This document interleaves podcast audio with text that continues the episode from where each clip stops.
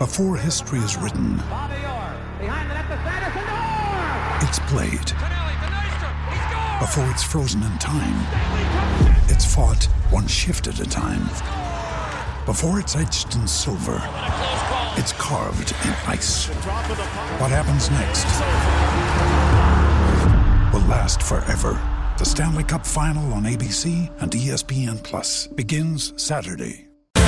Torniamo in diretta 927 Tele Radio Stereo 13 e 3 minuti caro Matteo Cirulli c'è con noi come ogni giorno a quest'ora Alessandro Austini buongiorno Ale buon sabato ciao Ale Ciao, ciao Augusto, ciao Matteo, che devo per forza di cose inserire nella galleria dei mostri che ho contribuito a creare. C'è un incontro di generazioni forgiate sì, dal sì, tempo devo, e forgiate mi... da Alessandro Austini. mi devo prendere delle responsabilità. Ecco poi come dico sempre si forgiano da soli perché non è che cioè, figurati ah, oh qua ridende, ridende, scherzando però siamo... nella galleria dei oh. mostri un posto c'è anche per lui eh. siamo alla terza generazione dopo di te, se vogliamo, eh? Biafora, mm. Zotti, Cirulli? Beh, però Biafra Zotti è la stessa, quindi dai, seconda, non eh. fare così vecchio. ho capito, siccome C'era ho preso... Biafora Zotti Conflitti, che è una... Conflitti poi, pure, certo. poi ci inseriamo il buon Cirulli che apre la nuova, mm. anche se è 98 sono sbagliato. Hai capito? Eh, cioè, quando ho preso atto mi stamattina... Manca 2000, manca sconfinare nel Devi cominciare a cercare. Tempo sei mesi, sì, dai. Sì. Adesso, quando ho preso atto stamattina che potrei essere il padre, se, se avessi un figlio, eh, potrebbe aver potrei averlo fatto tranquillamente a 23 anni, perché io e Matteo ci portiamo 23 anni, ti dico che mi è mancato tanto, eh ca- mancato tanto calopera anche per questo stamattina. di cui po- non potresti essere figlio, però. No, no, no, no, perché a meno che non fosse così precoce, perché con Riccardo ci portiamo, dice, oddio, 17 anni, giovane, eh. giovane padre. A quei tempi. Oh, io poi sono orfano eh. di tutti ormai, eh. siate madre, siate padre, quindi chi vuole adottarmi, non lo so. Mm. Anche se punto il Portogallo, vale.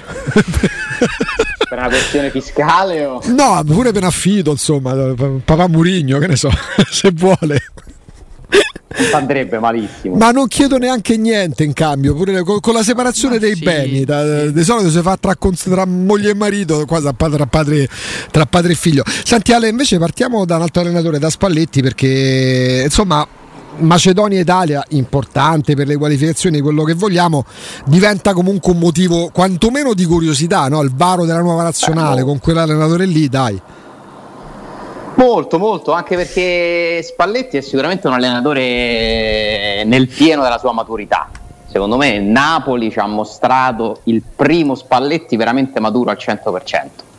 Cioè, era per carità, insomma, un uomo di una certa età già quando allenava la Roma, però secondo me le esperienze di Roma e Inter con tutte le difficoltà che ha avuto lo hanno aiutato oltre allo Zenit l'esperienza all'estero che è sempre formativa lo hanno aiutato a raggiungere una maturità completa. Mi rilego un po' al discorso che facevamo ieri di Capello, Murigno. Eh, eh ripensandoci Augusto però Capello ha iniziato un po' dopo eh? Murigno sì, ad allenare. Sì, sì, quindi secondo me se anagraficamente il Murigno di oggi è il capello dell'Inghilterra, abbiamo detto, no? Uh-huh. Nella diciamo tempistica della carriera forse no, forse mm. un po' oltre. Comunque, eh sì, perché il capello era uomo proprio Mediaset, Mediolanum, anzi. Sì, eh, sì.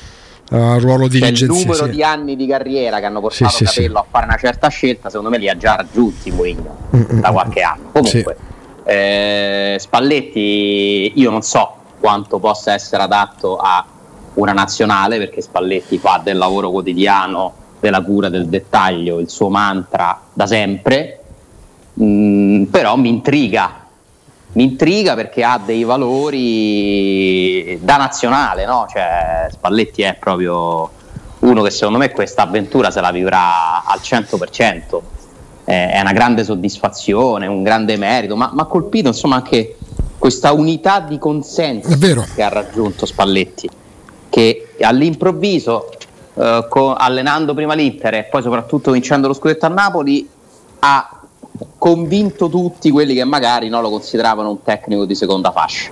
Cioè, comunque un incompiuto. Sì, esatto. Ora Spalletti ha il rispetto dei grandissimi, no? In mm-hmm. Italia. Eh, e se l'è meritato e guadagnato sul campo.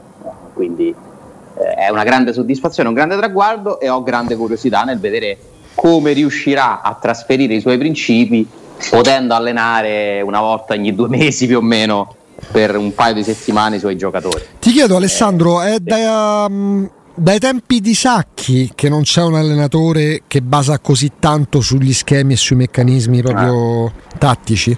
Eh, forse sì, eh. Forse sì, perché insomma se ripercorriamo un po'... Cesare Maldini, Trapattoni, Lippi, eh, Donadoni, di nuovo Lippi, Ventura, Conte e, mm, e Mancini. No, diciamo, forse quello che gli assomiglia di più, anche mm. se propongono un calcio diverso, è Conte, no? che è un altro che in modo diverso ha bisogno, secondo me, di allenare ogni giorno, no? di, di, far passare dei concetti con il lavoro quotidiano.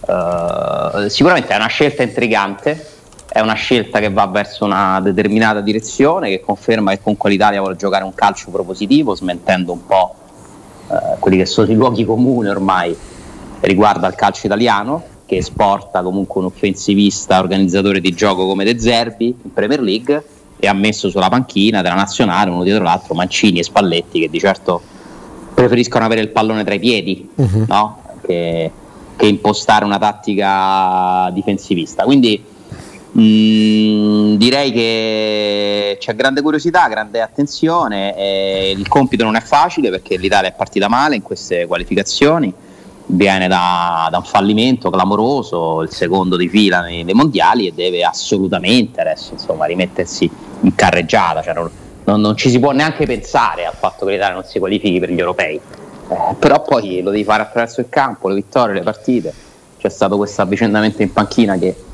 non era previsto, è stata una brutta pagina secondo me uh-huh.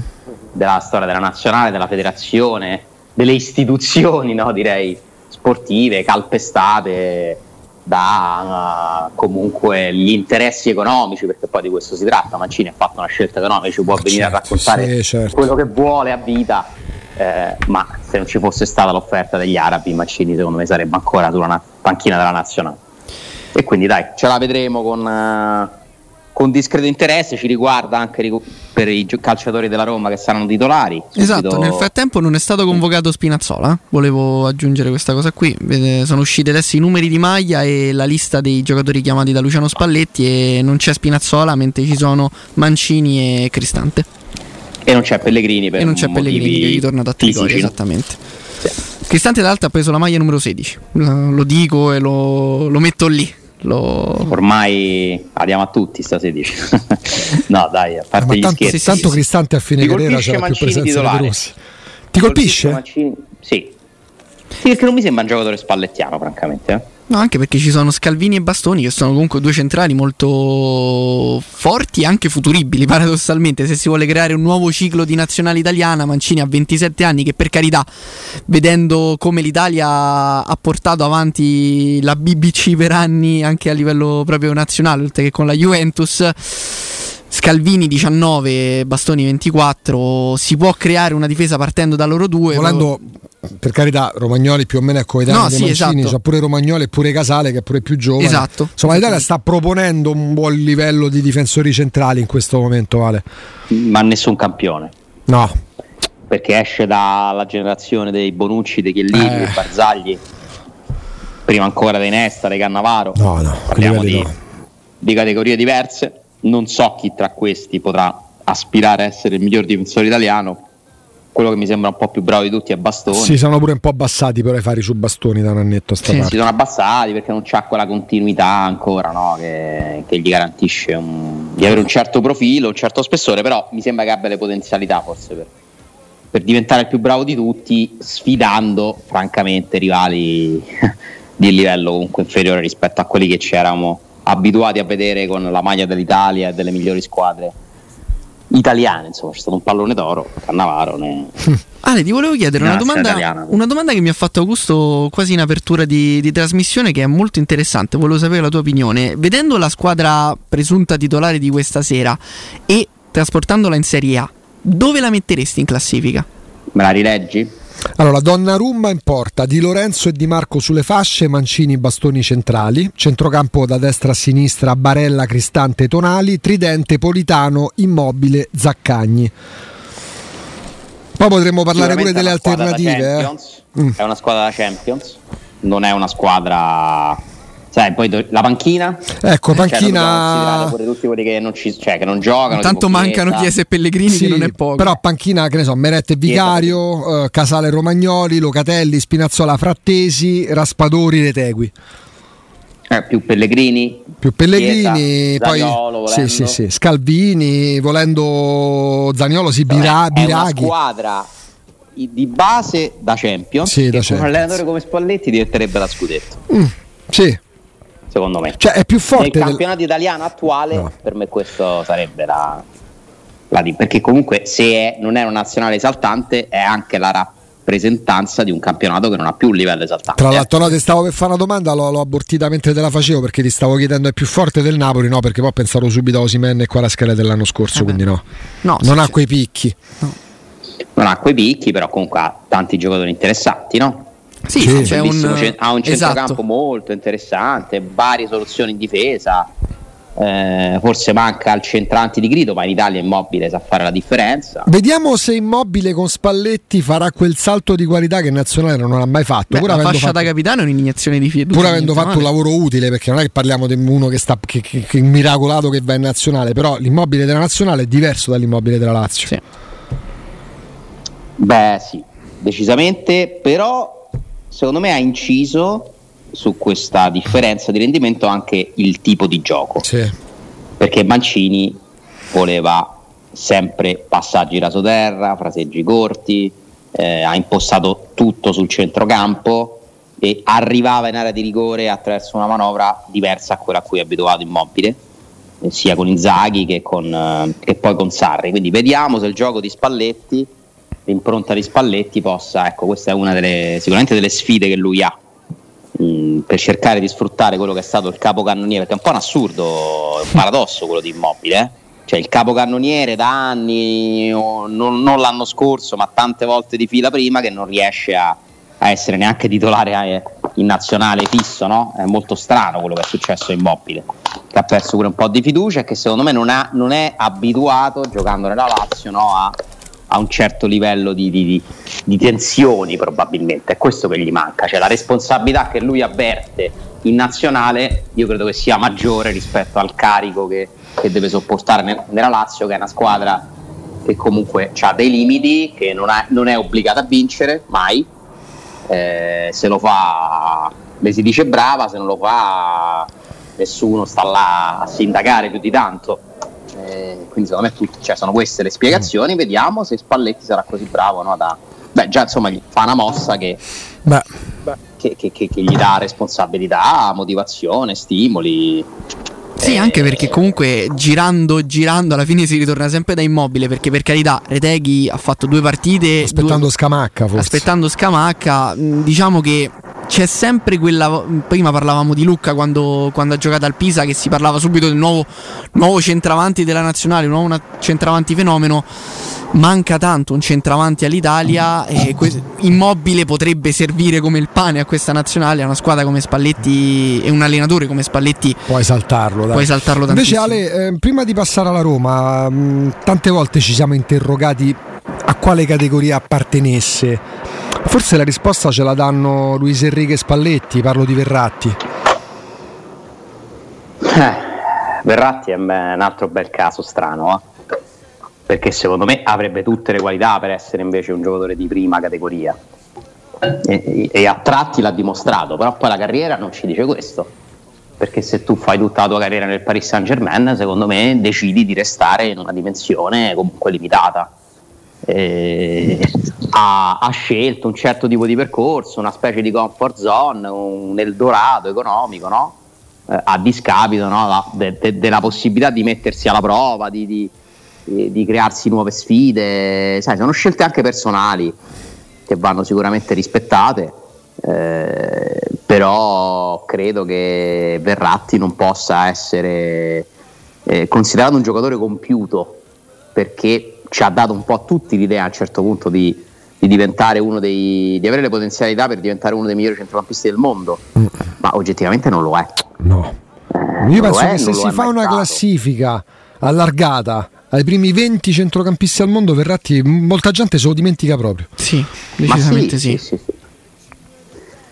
C'è da dire un'altra cosa, che il calcio eh, che ha vissuto Verratti, l'epoca calcistica che ha vissuto Verratti, che sta vivendo Verratti, privilegia comunque certe caratteristiche fisiche. Sì. Cioè, è più difficile per uno col fisico di Verratti diventare uno dei centrocampisti più forti del mondo e in questo senso Barella è, è un'eccezione e Barella comunque ha una gamba diversa, eh? molto diversa rispetto a Verratti, però i centimetri insomma siamo lì.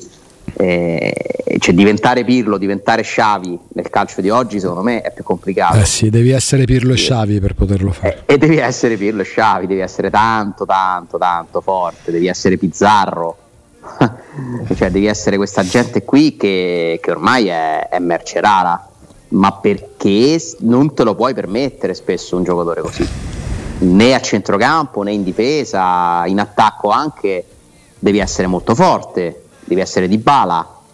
Cioè, il calcio va verso, è, è da anni ha preso la direzione della fisicità e quindi per questo secondo me anche Verratti ha faticato poi a imporsi come, come uno dei migliori però se parliamo di, di saper trattare il pallone vabbè, vabbè. vedere il calcio avere un certo calcio in testa Verratti c'ha tutto sì, gli, manca, gli, mancava il gol la regolarità so, sì. gli manca non gli mancava sembra che abbia smesso senti Alessandro questa settimana che si chiude in chiave Roma la mettiamo in archivio come la settimana in cui ha parlato Tiago Pinto che oltre a dare riferimenti per Marcos Leonardo Mm, si è adoperato per spiegare bene con quale mostro stia facendo i conti la Roma, il fair play finanziario, il transfer balance anche, e con uh, le notizie che abbiamo appreso sul fronte Murigno che a parte essere sue idee non, non, ci sono sembrano i presupposti per essere messe in pratica. E poi con le solite mm, notizie, indiscrezioni circa il recupero di calciatori non lo so, tu mm, il gol in amichevole splendido di Asmun le belle parole del CT del Belgio su Lukaku le metti nella, nel cassetto del fastidio dei, dei, dei luoghi comuni no, come... fa fastidio esagerato cioè, le metto nel cassetto delle cose sinceramente secondarie mm detto che comunque mi intriga Asmoon, già ve l'ho detto. Sì, sì. Uh, non, cioè, non, non, voglio ancora arrendermi al fatto che non sia un giocatore utile. Perché poi un conto sarebbe stato Asmoon e basta, no? Asmoon e Zapata. Un conto è Asmoon oltre Lukaku. Sì. Cioè, in qualche misura l'arrivo di Lukaku favorisce Asmoon perché gli permette di avere molte meno attenzioni. Uh-huh. Magari di prendersi il tempo necessario per, per allenarsi, per superare i suoi problemi fisici, speriamo eh, Asmun può dare una grossa mano. Oh, attenzione, se sta bene, eh, allora lui, lui, teoricamente non è nemmeno il vice Lukaku, è il vice del vice perché c'è pure sì. Belotti. Se Asmun stesse bene e dimostrasse di aver messo alle spalle l'ultimo anno e mezzo, una Asmun che sta bene come praticamente terza scelta per l'attacco, voglio arrivare a dire che è un lusso, ma poco ci manca. Anche come seconda di Dybala, volendo. Ah, anche. anche. come seconda di Dybala, non essendo stato inserito nella lista UEFA, tra l'altro, secondo me giocherà diverse partite in campionato. Deve star nelle, rota- nelle rotazioni, per forza di cose, quelli più riposati no? avranno spazio. Asmun secondo me farà tante presenze se sta bene, ovviamente che purtroppo è un punto interrogativo. Ma non è un giocatore scarso, eh? È un giocatore che si è un po' perso, è un talento, però un conto è Shomurodov che paghi quella cifra, no? Eh, che quindi arriva con un carico di aspettative e di pressioni che poi non riesce a sopportare. Un conto è uno che arriva in prestito, che deve, deve dimostrare in primis a se stesso e poi alla Roma di, di meritarsi magari no, l'idea di, di, essere acquistato. E io, operazioni così io sinceramente le, le capisco, le accetto sempre. Eh, nel momento in cui non fai un grosso investimento eh, ci può stare di scommettere. La Roma ha varie scommesse, parliamoci chiaro. Eh, Sanchez è una scommessa, Asmun è una scommessa, per certi versi lo è anche Lukaku. Eh molto diversa, molto più onerosa, ma è una scommessa anche Lukaku, eh, che deve dimostrare di valere la spesa enorme che tutti devi sobbarcare per un anno, eh, però vediamo, vediamo quello che, che, riusciranno a dare questi giocatori, compreso Asmoon, che io beh, almeno per adesso lo voglio considerare, assolutamente. le parole del CT belga su Lukaku, che ti devo dire? Cioè, non è che ci, ci serva lui insomma, sì, per infatti. capire la, la, caratura del giocatore. Perché in queste giornate senza campionati si dà mh, mm, spazio e si carica di un peso eccessivo qualsiasi cosa esca. Anche il paradosso di ieri, quindi sull'altro ieri legato a Dybala sì, Dybala no in campo, no? Poi Calopera, quell'occhio critico, curioso che ha eh, un terzo occhio rispetto alla media va fotogramma per fotogramma a cercare di capire se sta in campo e poi lui, Di Bala non sta in campo. Ma anche fosse stato in campo avesse svolto il lavoro per intero insieme al resto della squadra. Ma è una notizia Alessandro a dieci giorni dalla partita. O meglio non è un discorso stai attaccando chi l'ha messo in prima pagina. No me ne frega il giusto se non voglio comprarmi un giornale non me lo compro non è quello il punto. Ma per, Luca, per Di Bala proprio per lo stato d'ansia che ci crea, diventa una notizia quando stai in gruppo a 10 giorni da una partita. No, ho capito cosa vuoi dire, però proprio perché Dybala ha tutti questi problemi è una notizia. diventa una notizia perché è Dybala eh, sul quale Assurdo. comunque si scriveranno molte più parole e pagine e si spenderanno anche più parole a voce di, di quasi tutti gli altri, no? eh, cioè, le squadre sono anche fatte di personaggi, eh, Sabatini li chiamava eroi, eh, gli eroi della Roma di oggi sono Di Bala e Lukaku. Mm-mm. Non ne vedo molti altri. No, eh. Pellegrini è, è il capitano, ma non è un eroe. Anche perché hanno pure il fascino di dover giocare insieme, poter giocare insieme. Fino adesso non l'hanno mai fatto. E se stanno insieme si se potrebbe creare invece che il Fab 4, il Fab Duo Speriamo di no per come è finito il Fab 4. Però. Ci pensi tu per mm. farlo licenziare dal tempo, Alessandro? Ma penso che insomma non, non c'è bisogno di me, se ascolteranno lo, procederanno di conseguenza. Perché. Con l'esecuzione più sì. No, perché comunque è una coppia molto no, interessante. Beh, coppia, da, no, da, davvero, hai ritirato fuori una cosa, Matteo. Mamma vero? Cioè, Mamma mia. Una di quelle forzature, no? Quante volte abbiamo visto insieme? Due, forse? Credo, neanche in realtà mi sa.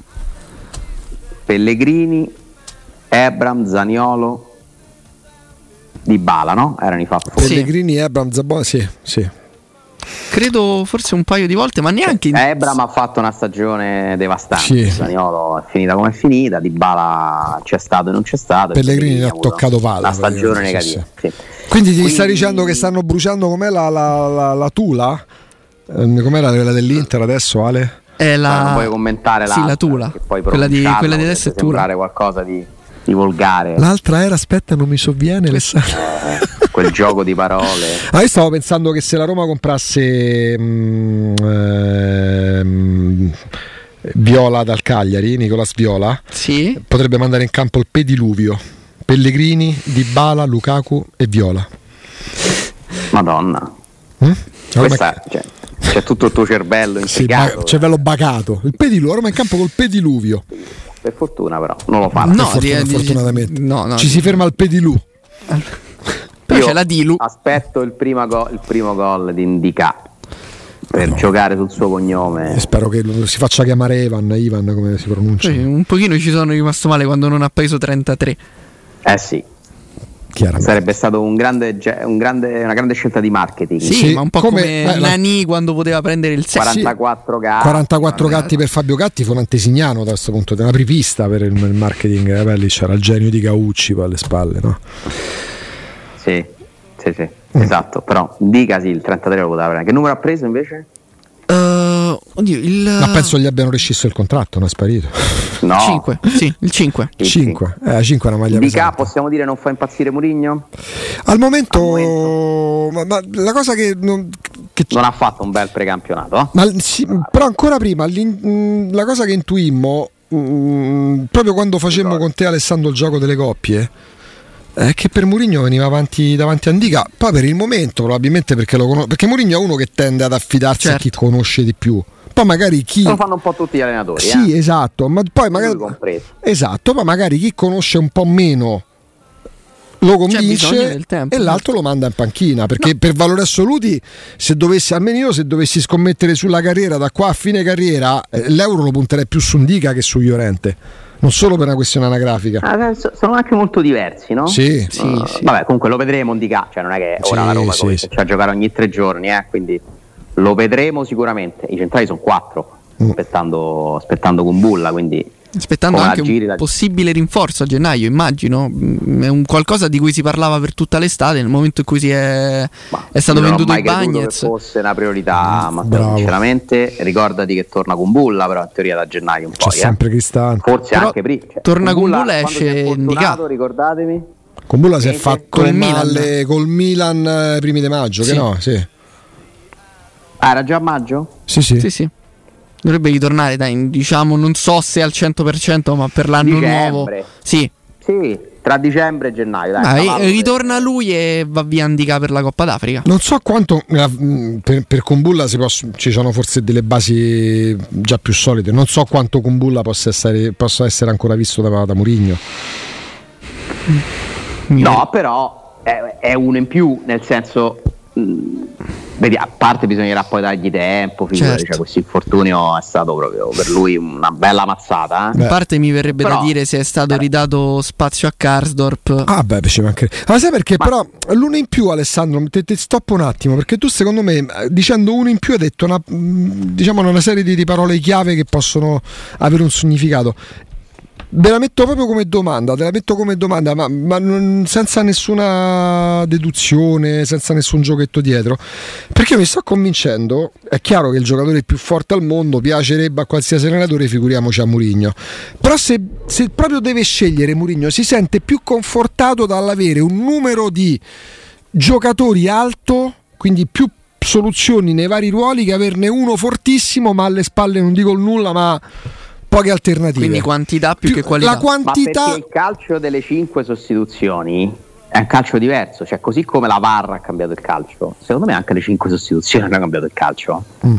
Cioè il fatto che tu possa contare su due giocatori in più che giocano anche volendo un tempo intero di una partita. Eh. Non è che è vietato fare i cambi tutti all'intervallo. Eh, questo, secondo me, nella testa degli allenatori ha aumentato l'attenzione a le, le, quanto sono larghe le loro rose. Perché se tu puoi mettere 5 giocatori forti, prima ne potevi mettere 3 dalla panchina, eh, ti fa la differenza. Mm-mm. Quindi è, pro- è, probabile quello che dici tu. Però secondo me la Roma non ha problemi numerici. Cioè, la Roma volendo sugli esterni ha 6 giocatori. Sì, contando il mettere 3 a destra e 3 a sinistra, se, esatto. contiamo, se contiamo il Sharawi. In difesa forse è dove numericamente ne ha un po' meno, ma almeno due di quegli esterni possono fare il braccetto no? sì. Nella, eh sì. nella, difesa 3. Il centrocampo c'ha 6 giocatori per 3 posti. Infatti... Pari pari e davanti ce n'ha 4 più Esharawi eh sì. Lo vogliamo contare eh, certo. Sì, sì, Sharawi ma tant'è, tant'è che se la conferenza stampa pre-Verona ha, ha, comunque aperto il dibattito no? circa lo status dei giocatori che può prendere la Roma, se torniamo indietro alla conferenza stampa pre-Salerno, Mourinho parla di ottimo lavoro della società sapendo che doveva arrivare ancora l'attaccante all'epoca il nome di Lukaku non era ancora così eh, fissato ma proprio per un discorso numerico perché se prendiamo il centrocampo della Roma centrocampo rispetto all'anno scorso, ai nassi di partenza, almeno qualitativamente più debole. Perché non ti manca solo Matic, ti manca pure Venaldum. Sì. L'anno scorso Murigno. Molte Camara che non conta. Sì, no. L'anno scorso Murigno ne parlava in certi termini del mercato. Quest'anno sembra quasi più tranquillo. Ale, prima di Roma Salernitana. Eh, perché ci sono più alternative a centrocampo, non perché è più forte nei, nei, nei, nei titolari. Il centrocampo dipenderà tantissimo dal rendimento di Sanchez e Paredes, eh. dalla salute di Sanchez e dal suo rendimento, di conseguenza e dal rendimento di Paredes. Eh, sono veramente l'ago della bilancia questi due secondo me, eh? perché se ce l'hai e non ce l'hai a intermittenza diventa centrocampo povero come qualità, se invece loro dovessero esprimersi al meglio ti possono dare un cambio di passo, soprattutto Sanchez se sta bene è l'unico giocatore con certe caratteristiche. Eh, cioè Sanchez ha vissuto momenti in cui è stato considerato uno dei giovani più promettenti del mondo in quel ruolo. Eh? Eh, me lo ricordo che quotazione aveva Sanchez, poi è entrato in una spirale e io mi auguro che sia proprio Roma al posto che, che lo faccia uscire da questa spirale.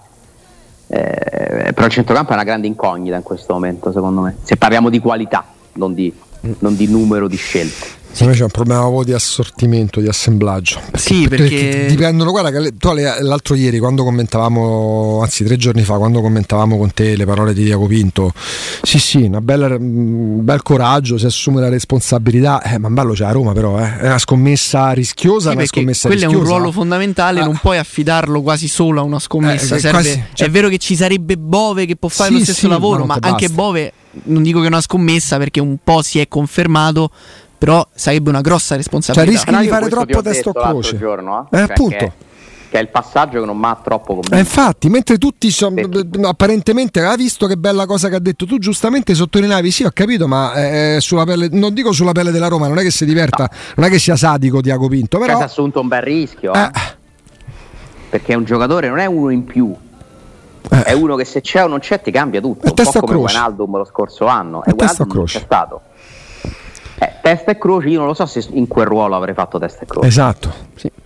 Anche perché considerando che comunque hai Lorenzo Pellegrini che adesso al di là delle battute dello stringere i denti o in generale del, del giocatore che ha quasi costanti problemi fisici o comunque non riesce mai a trovare il 100% della forma, avere altri centrocampisti da far giocare al suo posto e quindi farlo riposare completamente, secondo me dà una mano sia a Mourinho sia al calciatore che appunto può magari prendersi due, tre giornate per dire va bene, recupero completamente e poi ritorno quello di un tempo perché comunque lui sono due o tre anni che in doppia cifra tra gol e assist va sempre. Però gli manca sempre quella condizione finale quel, quel, quella capacità finale di andare o a chiudere l'azione quella lucidità perché è un giocatore che per la Roma secondo me potrebbe essere fondamentale. Cioè anzi più che potrebbe dovrebbe. E però è un grosso punto interrogativo. Sì poi insomma iniziare con Aguara che si fa male non è stato il massimo, anche quello insomma è, è un campanello d'allarme, no? non ci voleva perché va a colpire un reparto dove in questo momento non hai, non hai grandissime soluzioni. Eh, molto bene Bove in Under 21, migliore in campo, eh, insomma crescita che, che, continua, c'è Pisilli che scalpita da, dalle retrovie, insomma hai de, de, de, nel serbatoio dei giovani delle soluzioni interessanti, però è chiaro che le sorti della stagione non possono essere addossate a questi ragazzi. No, no, no, no. Che poi magari per questo accordo con l'UEFA rischiano non tanto Bove quanto magari Pisilli se dovesse avere un po' di vetrina quest'anno di essere la nuova merce in vendita. I nuovi Felix. Dopo... Ah, perché ragionavamo pure durante la puntata Alessandro di come questo accordo tagliola, accordo insomma dovendo sottostare a queste regole così ferre chi finisce per evidenti errori commessi in passato nel corso della gestione attuale incappare tra le grinfie dell'UEFA rischia di non uscirne più lanci giovani e devi venderli perché entro il 30 giugno devi fare cassa e se vuoi vendere un pezzo pregiato della tua squadra sai che entro il 30 giugno ti prendono per la gola perché te lo deprezzano. Eh, arrivi a giugno e se vuoi essere competitivo, quindi far crescere il fatturato, trovare sponsor, devi portare risultati sportivi ma non puoi comprare cartellini, quindi vai dai prestiti o dai parametri zero, quindi di Bala, Vainaldum, i, i Lukaku che guadagnano un'ira di Dio e ti fanno alzare il monte ingaggi, ma come ne esci? Ma come fai? Ne esci programmando in modo diverso, se vuoi farlo. Mm, perché la tagliola dell'UEFA non è che ti arriva a sorpresa, no. cioè ti arriva perché tu fai determinate scelte. Cioè, non è che non si conoscano prima le, le condizioni che devi rispettare. Eh? Sì, sì. Cioè, chi è finito a dover fare i conti con quella roba là è perché ha voluto comunque non dico fregarsene, ma non dare la priorità rispetto di certi parametri. Poi è chiaro che passando da una proprietà all'altra, alla Roma, ci sarà sempre il discorso di sì, però la situazione pregressa e partivamo da quella situazione. Lo dico tutti quelli che arrivano, sono come i politici. Pure no? i sindaci lo dicono. Tutti. Tutti. Qua a Roma i problemi sono con la guida Poi però capito? io Passare dico che situazione, alla situazione pregressa sono state aggiunte delle scelte molto chiare. La Roma ha cancellato il mercato in uscita per almeno due anni interi perché serviva a dimostrare alla piazza da una parte che noi giocatori più forti non li vendiamo, questa cosa che mi è sempre sembrata un po' non lo so, poco credibile, francamente, un po' immatura per certi versi, poco sostenibile nel lungo periodo, e infatti eccoci qua. Eh sì. e, e, dall'altra perché Murigno non è un allenatore che ti fa pensare no, alla, alla, facilità di, di cedere calciatori di un certo livello, no? Hai provato ad alzare l'asticella, a fare il passo più lungo della gamba e lo stai pagando adesso, proprio sei nel momento in cui lo paghi, con uh, delle limitazioni che sono obbligate si sapevano, si sapeva che la Roma avrebbe pagato questo, eh? cioè non è stata una sorpresa. Quindi secondo me c'è una responsabilità che si deve assumere chi ha deciso di fare così. Poi è facile? No, per niente, non è per niente facile gestire la Roma e contemplare l'esigenza tecnica eh, con quella economica. Eh, perché il giro d'affari della Roma non riesce a sostenere l'ambizione che ha sul piano sportivo, la società e la piazza.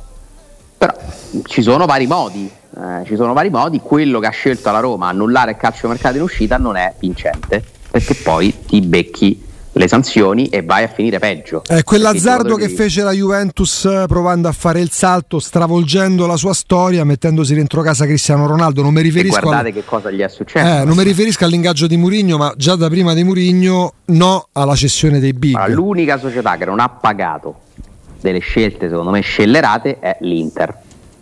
Mm. L'Inter si è salvata, non si sa come. Infatti, io so. eh, perché secondo me anche l'Inter a un certo punto ha fatto delle cose molto al limite, no? Mm.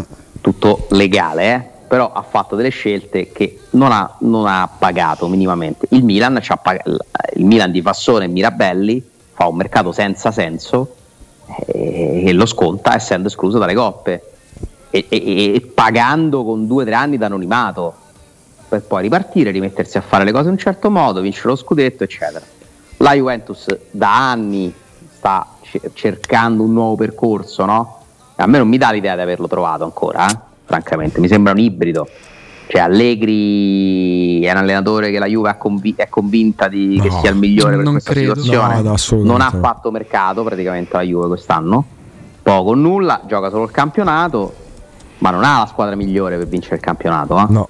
Eh, quindi, sai, per loro già tornare in Champions eh, potrebbe essere un obiettivo. Anche perché il Milan, che dicevi Ma tu... l'obiettivo di un percorso, però, che non finirà quest'anno. No.